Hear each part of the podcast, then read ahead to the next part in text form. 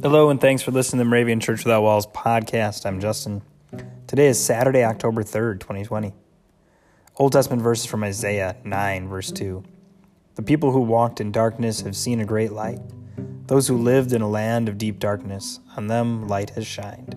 Our New Testament verse is from First Peter two, nine. You may proclaim the mighty acts of him who called you out of darkness into his marvelous light. These verses are before and after. In Isaiah, it's a prophecy, a prophecy of Christ coming, light of the world. And then in First Peter, it's looking back on Jesus' life, and certainly Jesus continues to be a light to the world. But here, it's time that Second Peter is saying, let's proclaim the acts that Christ did, the light that he brought into the darkness of the world.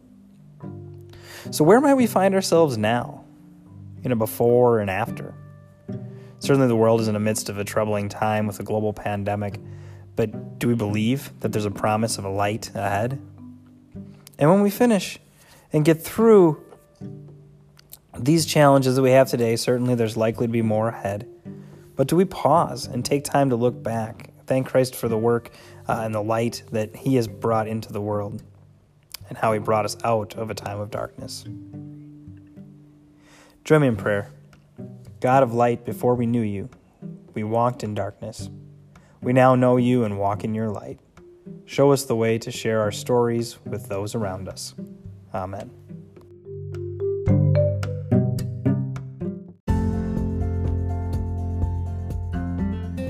The twenty twenty Moravian Daily Text that you heard today is copyright twenty nineteen I B O C Moravian Church in America and used with permission.